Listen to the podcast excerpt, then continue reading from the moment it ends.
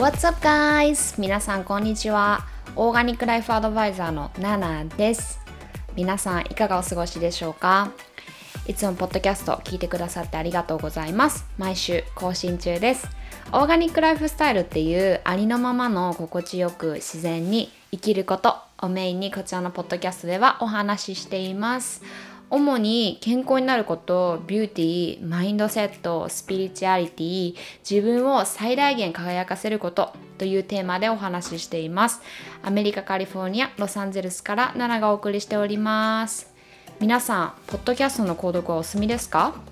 購読すると毎週自動的に新しいエピソードがダウンロードされます。ドライブ中や電車の中、家事をしているとき、料理をしているとき、リラックスしながら聞いてくださいね。はーい、皆さん。今週一週間はいかがでしたか？なんか今日はすごいみんなに話したいことがいっぱいいっぱいあるんですけど、なんかこれ聞いてくださる方って結構なんかスピリチュアルな考えを持ってますか？でもこれきすごい気になるな。みんなどういうふうに物事を考えるのかって多分いろんな人がね聞いてくださってるのでもう私にはわからないですけどなんか最近ねあの同じ部類のものをなんか一気に引き寄せることがすごく多くて。なんか私あんまり引き寄せの法則とか、まあ引き寄せの法則とかって本があると思うんですけど、なんかまああれ読んだりとかもしたんですけど、なんか私にはね、あんまりしっくりこなかったんですね。別に信じる信じないとかそういうのではなくて、うん、なんか私的に、その、何かこう欲しいものとかがあったら、こう自分からそこに向かっていくような考え方を持つっていうか、なんかそういうマインドセットっていうか、あの思考をね、持つことを結構私は意識をしているのであんまりその物事を引き寄せるっていうふうには考えてこなかったんですよね。まあそういう考えてる時もあったんですけど今はそういうふうには考えていなくてなんですけど なんかここ最近そうさっき言ったようになんか同じ物事をね同時に引き寄せることがすごく多くて何なんだろうなと思っててまあなんかきっと意味があるんだろうなとは思ってるんですけどうんなんかね、あのー皆さんテラヘルツってご存知ですか？まあ、テラヘルツっていうあのものがあるんですけど、まあ、私が説明するよりも多分 Google とかで調べた方が 皆さんねきっとわかると思うのでそのご存知ない方はちょっと調べてみてください。なんかねそれにちょっと興味があった時がなんかこうしばらくあったんですけどでもなんかこうなんて言うんだろうなそのテラヘルツのまあその顔のねなんかこうマッサージするローラーとかあとはアクセサリーとかブレスレットとかがあったりとかなんかそういうものがねちょっと欲しいなって思ってたんですけどでもなんか欲しいなって軽く思ってるぐらいですっごい欲しいとは別に思ってなかったんですよ。うん、でなんかある日あのー私のところで働いてくれてるスタッフの子の友達があの、まあ、なんか仕事のことで私はちょっとお話をしたいとあのご連絡をくださって、まあ、一緒にねランチする機会があったんですけどでなんかその人があのブレスレットをねテラヘルツを使ってブレスレットとか めっちゃ噛むブレスレットとかそのネックレスとかあとはまあテラヘルツだけじゃなくてクリスタルとかそういうのを使ってまあなんかイヤリングとかねピアスとかを作ってると。で、なんか私、単純にすごいデザインがめっちゃ好きで、で、なんか結構私ファッションとかってあんま興味ないんですけど、アクセサリーとかって結構好きなんですよ。そう。だからテラヘルツどうこうのとかじゃなくて、そういうなんかこう、あの、自分の趣味にすごく、あの、あの当てはまっているものだったからなんか興味を持ってあの見させてほしいって言っていくつかねあの、まあ、ランチであのまあ、いろんな LA の話とかアメリカ生活の話とかをこうしながらいろいろそのその子があの販売しているアクセサリーとか見せてもらったんですけどでなんかあのしっくりくるものが2つブレスレットであってであのそうであの初めてのそのテラヘルツをねお出迎えすることとなったんですよ。うん、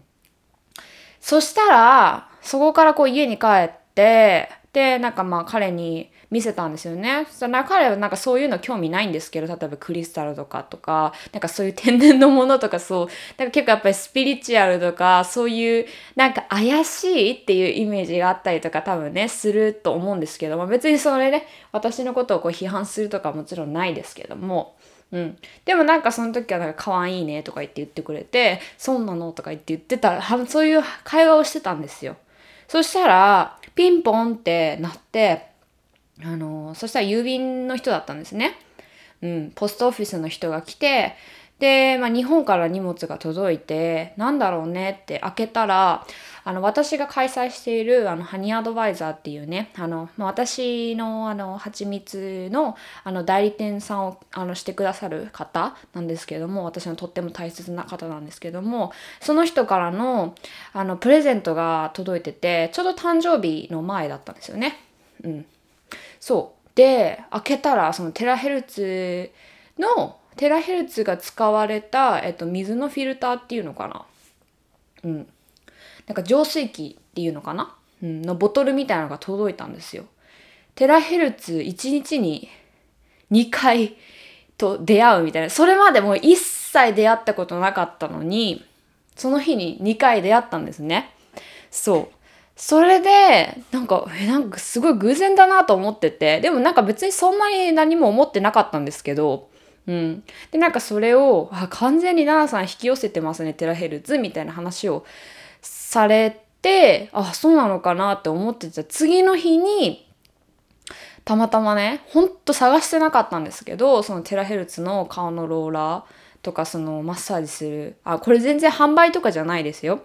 本当になんか私の経験談っていうか、そうなんですけど、なんかそういうものに次の日また出会ったんですよ。探してもいなかったのに。何なんだろうって思ってて、まあなんか不思議がってたんですけど、うん。で、なんかそこからちょっと、なんかこう自分の身に起きることみたいなのを、まあ意識して、あの、過ごしてたんですよね。うん。で、今私、あの、まあ毎日のように、あの、いろんな方と、ズームカウンセリングをしたりとかをしてるんですけども、なんかそこで結構受ける相談だったりとか、まあ、人生のことだったりとか将来のこととかこれからのこととかってこう相談に乗ることとか結構多かったりとかもするんですけどもインスタグラムの DM とかね、うん、なんかある日あのある日っていうかそのその週かな。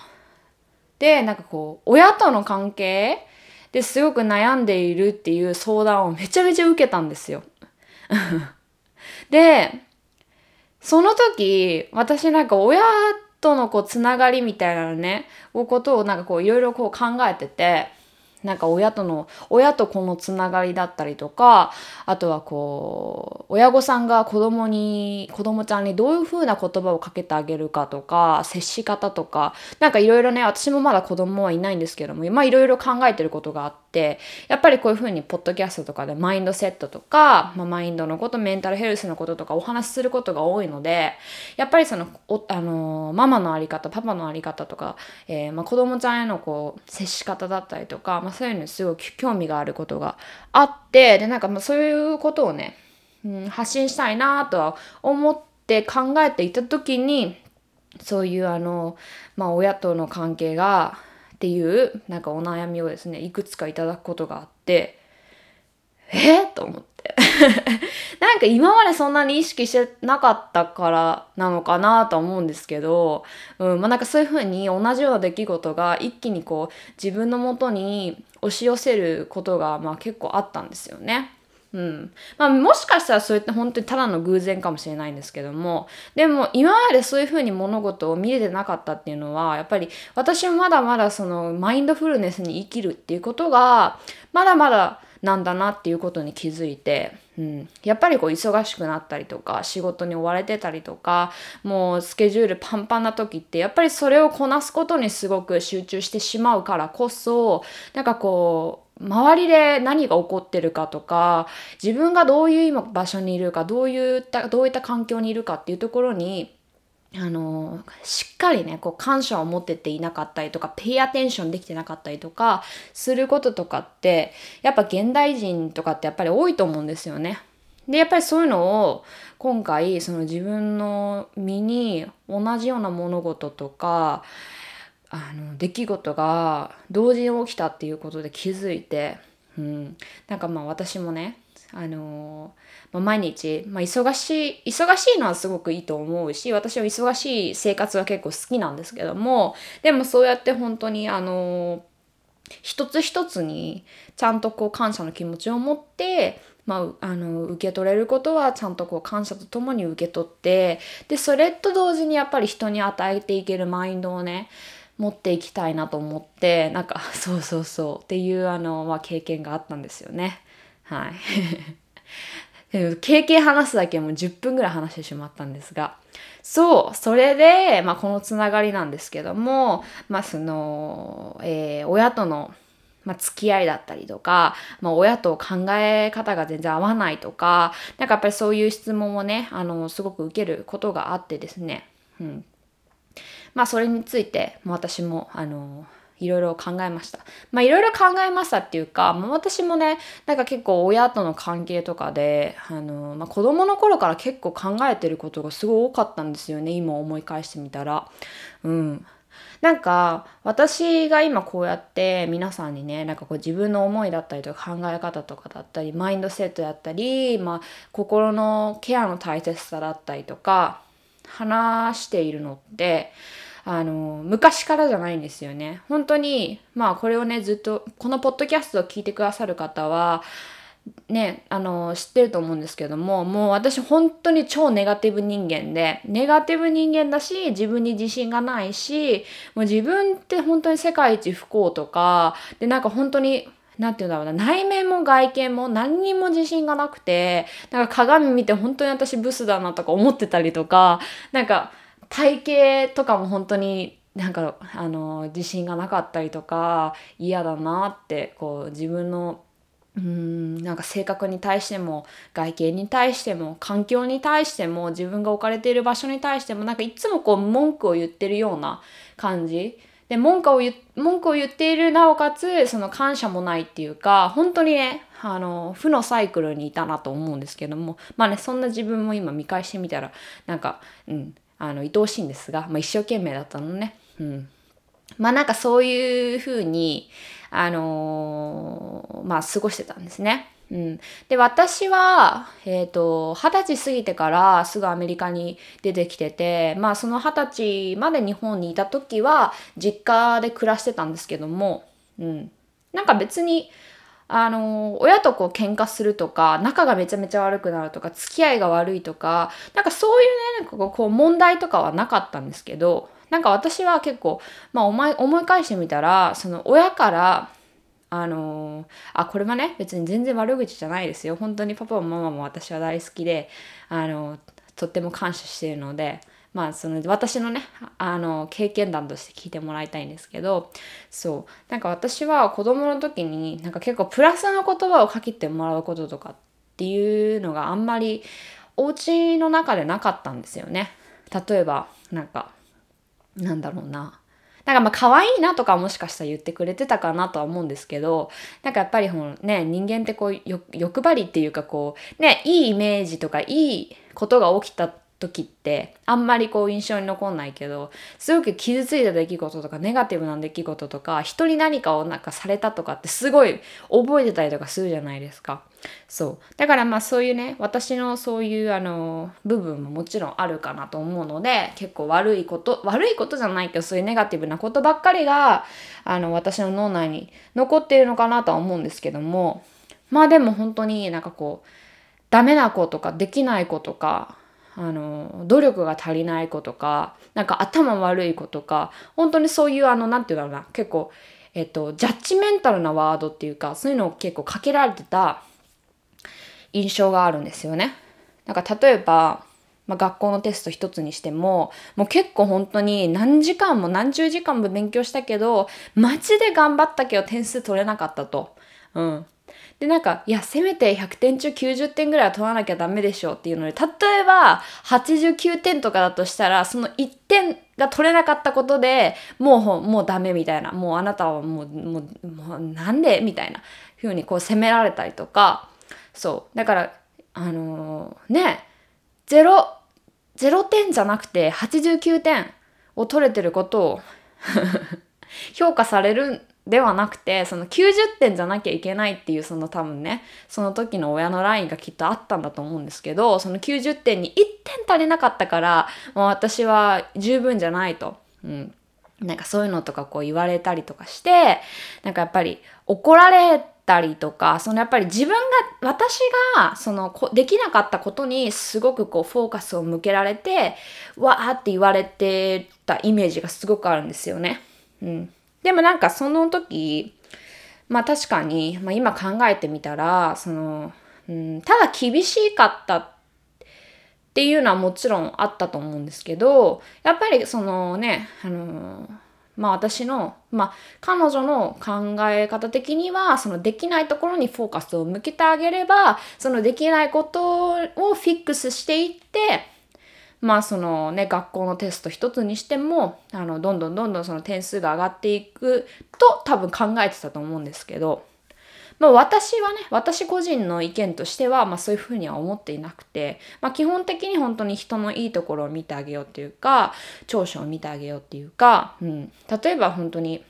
90点っていうラインがあって90点取れなくて89点だったとしてもそこまでいけた努力っていうか過程っていうかそういうのを見てあげたいっていうかで自分もそういう気持ちを大切にしたいってまあ今思っているんですけど、まあ、こういうふうに思えたのもやっぱり親が真逆であったからうん。だから要はあのー、すごく感謝してるんですけどね。あのーまあ、反面教師のような感じだったのかなと今考えたら思うんですけどもうんうんうん、でもなんかやっぱりこういうふうに思えたのも私もねやっぱ正直最近のことなんですよ。なんかこう最近になってからこういうふうに思えてるっていうかやっぱりそこの今までは本当に自分もあのー、やっぱり子供の時に、まあ、周りの環境だったり家の中でかけられてきた言葉とか、まあ、自分がねもちろん取った行動とかあのー、まあによってどんどんどんどんその子供の頃からこう自己肯定感っていうのが下がったまま大人になっていってでやっぱり自分でその下がった自己肯定感っていうのをあの年々年々引きずってきてたなっていうかでまあそれで年齢だけ重ねて大人になってたなとは思うんですけど、うん、まあ今は本当にそういったマインドっていうのはもうほとんどなくてですね、まあゼロではないです、もちろん。やっぱりそういう自分も過去にいたから、そういうふうに思考が向きそうになる時もあるんですけど、今はまあそういうふうになりそうだったら気づけるっていうか、うん、だから大体の時間は本当にあのー、まあ人に対しても自分に対しても本当にこうプラスなところを見てあげたりとかあのプラスな方向にものを考えてあげるようにはもちろんあのできるようになりました。うんでもやっぱりそういうふうに気づけるようになったのもやっぱり親がその私のあの逆のようなあのも思考の持ち主だったから、うん、であってなんかもちろんねその例えば親が子供に対してプラスな言葉を常に投げかけてあげることによって自己肯定感が上がるっていうかなんかそういうこうあこう自分って守られてるんだとかあ自分はやっぱりできる人間なんだとかやっぱりそうやってあの自分の一番近い人にそういうふうに言葉をかけてもらうことって本当に子どもの頃とか特にね大切だなとは思うんですけども、うん、でもあのそういう環境に生まれなかったとかそういう環境で育ってこなかったからあなたは不十分ではないと。うん、もうこれは本当に私が本当に心から思うことなんですよね。うん。なんかやっぱり子供の頃とかって、あのー、ね、あの、例えばその自己、えー、ちちちちゃ、えっ、ー、と、な、なんだっけ。家庭、家庭、ちちちゃ、なんだっけ。親御さんが授業とかにアテンドするやつって何て言うんでしたっけ。授業参観。授業参観とか、えっ、と、運動会とか、まあね、いろいろ行事があったりとかして、その、例えば自分の友達の親御さんとかが見れたりとかすると思うんですけども、例えば自分の家族っていうか自分の親がすごく自分に対しては冷たいけども、他の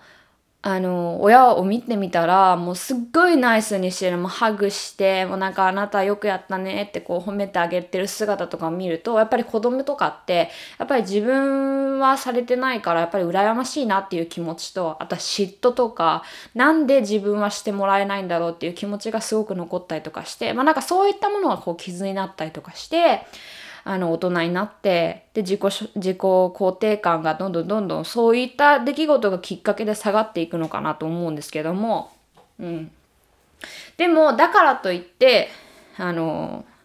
まあ、さっきも言ったように皆さんが不十分ではないと。まあ、確かにね、そういうあの環境に生まれたっていうことで、自己肯定感が下がるような環境で生まれたか、自己肯定感が上がるような環境でいたか、自己肯定感が上がるような言葉をかけられてきたかっていうので、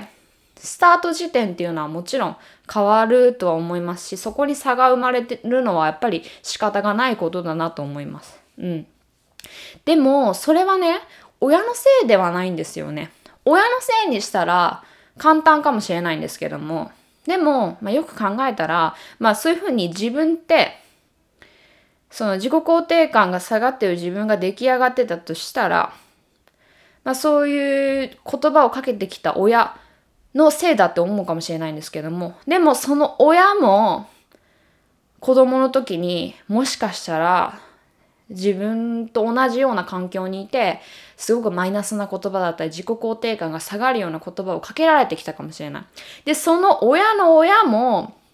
まそういう環境にいたかもしれない。できないとこばっかりにフォーカスを向けられて、もうあなたはダメな子ねとか、あなたはできない子ねっていうワードをかけられてたかもしれない。で、その親の親の親も、もしかしたらそういう、あの、ネガティブな言葉ばかりにフォーカスを向けていたりとか、あの、そういう思考の持ち主だったかもしれない。って言ったら、本当にもう誰が悪いとかではないんですよね。うん。ただ、今まあ、私はそれを気づけたからこそ、自分は、自分の子供が生まれた時にそういう風にしたくないって本当に強く思うんですよ。もう本当に私は、あの、なんて言うんだろうな、やっぱり、あのありがとうとか、愛してるよとか、大好きだよとか、You beautiful とか、もうそういうなんかこう、ポジティブなキラキラした言葉をめちゃくちゃかけてあげたいって思うし、もう私もやっぱりそのね、自分のパートナーである彼に対してもやっぱりそうですし、彼もやっぱりそういう考えを持っているから、やっぱりそういう人ともうすでにこう、あの、出会えていて、まあそういうふうに、あの、自分は今までこう引き継いできてきたものをどうにかして自分がいい意味でブレイクするんだっていうのを、まあ、強く思うんですけどそう。だから、まあ、今これを聞いてくださる皆さんの中にも例えばそういう親のせいで親のネガティブさとか親の厳しさとかなんかこう親と意見が合わないことで、まあ、揉めたりとかまあなんかそこでこう自分に自信がなくなったりとか自己肯定感が下がってるとかこう自分の意見っていうのが持てないようになってたりとか自分がしたいことがあってもこう親の評価が気になって行動できなくてでなんとなくでこうどんどんどんどんどんどん自分のやりたいことをこうあのなんかこう置き去りにしていってしまうような生き方をしていたりとかね。まあなんかそういう方は、あの別にね、それをこう自分でね、選択しているならば、その人生でもいいと思いますし、そそれがいいとか悪いとかではないので、でも今これをね、あの聞いてくださっているっていうことは、あの皆さんはその今までの、まあ、伝統だったりとか流れっていうのを打ち切るまあパワーがあるっていうことですよ。そう。そう。もしかしたら、あの皆さんの親御さんも、その親御さんも、なんかこういう風な、なんかこう、お話をね、聞くことが、もしかしたらあったかもしれないですよ。もしかしたらあったかもしれないけど、でも行動に起こせてないと。実際ね、それが今、あの、皆さんにその代々こう、引き継いできてしまっているっていうことは。うん。だから本当に、それは本当になんかこう親がそこでその伝統を打ち切らなかったなんだとかではなくてもう皆さんがもう本当にねあのこれこの前インスタグラムに書いたんですけどもなんかもう自分がヒーローになるみたいな感じで自分がこの流れを打ち切るんだじゃないですけど本当にそういうふうに思ってあげるだけで流れってもう流れは変わると思いますしもう皆さんの世代方からは本当にもうあのマイナスな方向にものを見ることで人を見ることでやっぱり人のこう自己肯定感が下がるっていうことを学べたからこそ、まあ、いいところだったりポジティブな言葉をかけてあげたりあのプラスな言葉をかけてあげられるようなすっごいあったかい人間になれてなおかつその自分の世代からはそういうふうにあったかい伝統を流せるっていうか、うん、なんかそういうふうに思えたらなんかあなんかこう、あ、私ちょっとヒーローかもしれないみたいな、そんな気持ちになれません？うん。っていうふうに、まあ私はね、考えていて、そう。だからまあなんかそういうふうに考えた時に、あの、なんだろうな。なんかこう、まあ、もちろんいまだにこう親と喋っててやっぱりマイナスな言葉をかけられたりとかすることももちろんあるんですけどなんか今までだったらなんでそんなこと言うのとかああとかなってたと思うんですけど今は別にそんなに思わないうん、なんかやっぱりあのこんな環境 こんな環境って言ったらあれですけどなんかやっぱりこう自分はあのちゃんと気づけてよかったなっていうかだからちょっとね、まあ、上から目線にはなるんですけども、まあ、自分があのもう気づけたからこそあの自分の親にもやっぱり感謝の気持ちをこう伝えてあげることにフォーカスを置いたりとか、まあ、なんかマイナスなこと言われてももうそうだねってこう受け取ってもうさらっと流してあげるとかあのそう。なんかこう優しくものを伝えてあげるとか本当にそういう風になってあげるとあの何て言うんだろうな。こう自分自分のためにもそうですしなんかやっぱり親のためにもそうですし、うん、別にねそれがねこう100%親に伝わらなくて理解されなくてもいいんですよ。もう本当に all it matters もう本当に皆さんが気づけているっていうことが本当にあの全てだと思うのででなおかつやっぱりこういう話にあの耳を傾けることができてるっていう皆さんはそのポテンシャルがもう100%あると私は信じてます。はい、なのであのまあいろいろあると思うんですよね。まあ、血がつながってるとか、まあ、つながってなかったとしてもあれなんですけどなんかやっぱりみんな人個人で人間それぞれ違う考えを持っているのが当たり前なので、うん、だからこうあまりこう人に対してとか親に対してとか求めすぎるものが大きくない方がやっぱりいいかなとは思いますね。うん。なんかこうなので、まあ、私とかって結構その見返りを求めたりとか何々してくれたらいいなっていう結構あの希望とかを抱くこととかほとんどないんですけどっていうのもやっぱりこう自分がこう与えられるような立場でいれたらいいなっていうか入れればいいやっていうかなんかそっちの方がちょっとヒーローっぽい感じするしみたいな。わかります？なんかそういう風にこう自分もなんか物語のこうヒーローのように自分を落とし込んでねまあなんかそういう風に人生を楽しんでいった方が絶対幸せになるからうん。っていうのをあの今日は伝えたくてあのお話をさせていただきました。うん、なので、あの本当にね、皆さんの人生はもう皆さんのものだから、あの、周りのね、誰かがどう言うからとか、本当に関係ないんですよ。もうその周りの言うことが気になるのであれば、本当にシャットダウンしてもいいと思いますし、でもやっぱりその周りの人も皆さんを持っているからこそ、こうかけてくれることとか、マイナスな言葉とかももちろんあるとは思うんですけどもその気持ちがあのその言葉によって皆さんの気持ちがブレるなのブレるのであれば本当にもうありがたくその言葉を受け取って手放してあげるようなニュアンスでねそんなそんなような、あのー、感じで生きていければ過ごしていければいいなと思います。本当にあの楽しんでいきましょう。楽しんで過ごしていきましょう。本当にそれが全てだと思います。はい。なんかね私そう。なんかあのそれが全てですってなんか That's everything とか言って私よく言うんですけどなんかそれ彼にも言われてなんかなんか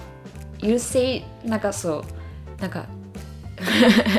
That's everything なんかそれが全てだよねってなんだめっちゃ言うよねって言われて今それに気づきました。はい。という感じで今日はえー、はい。以上が私の、えー、皆さんに伝えたいことでした。最後まで聞いてくださってありがとうございました。また何かこうお悩みとか聞いてほしいこととかこれについて話してほしいなんていうのがあったら、えー、インスタグラムの DM 欄からじゃんじゃんお待ちしております。それでは今週1週間を皆さんにとって素敵な1週間になりますように、えー、LA から願っております。それではまたねバイバーイ。